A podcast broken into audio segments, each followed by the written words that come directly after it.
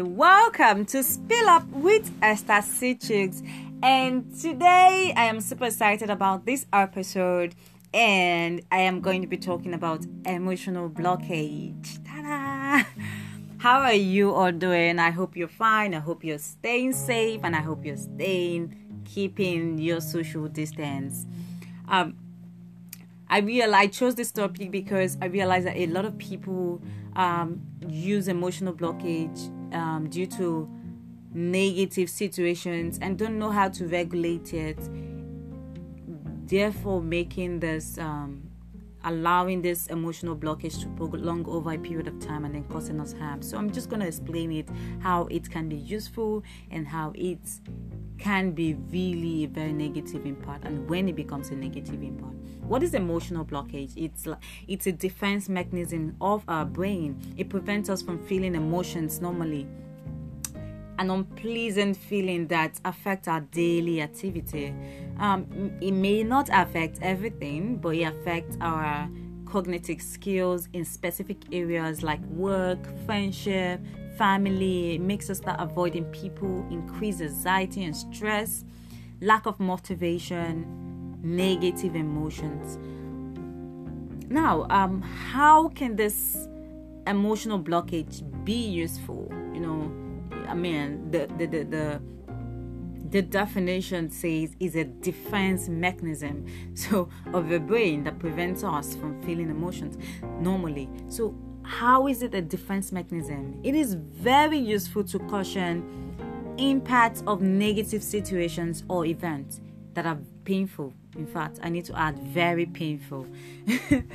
Allowing us to continue living a certain normality in other areas, little by little, we accept what has happened and then we adjust to it. It allows us to process this negative situation, you know, helping us to accept reality and manage similar situation in the future. This is how useful it can become. You know, when my sister died, my, one of my elder sister died actually. Um, I was really very pained. I would cry day and night, almost every day. but at a point, I, I, got tired of crying. I got tired of expressing that pain. So I applied what I called emotional blockage. You know, you, you try starting to live with the situation you try starting to accept that it is okay this is part of life you know incorporating it into our life stories all of these things happen but i little did i know that there is a right way to use emotional blockage or else it becomes a problem so i it made me run into depression over a period of time, I was socially awkward. I didn't know what was happening to me. I was just, it started affecting me in different areas. And so I'm going to share with you how, how to regulate that, how to use emotional blockage. Of course, I just listed how we use emotional blockage. I'm going to tell you how, when does this emotional blockage become a problem? So when it remains over time and it begins to affect us in ways that it did not previously affect us. That is when it becomes a problem. When it begins to hinder your goals and your life dreams, it becomes a problem. So, by prolonging emotional blockage over time without actually putting emotional work that it takes to process the situation. Let me repeat that. Prolonging emotional blockage over time without actually putting emotional work that it takes to process the situation. That is when it becomes a problem. So you might want to ask, what are this emotional work that it takes to process a situation in order not to prolong emotional blockage? I am coming to there. I'm coming there.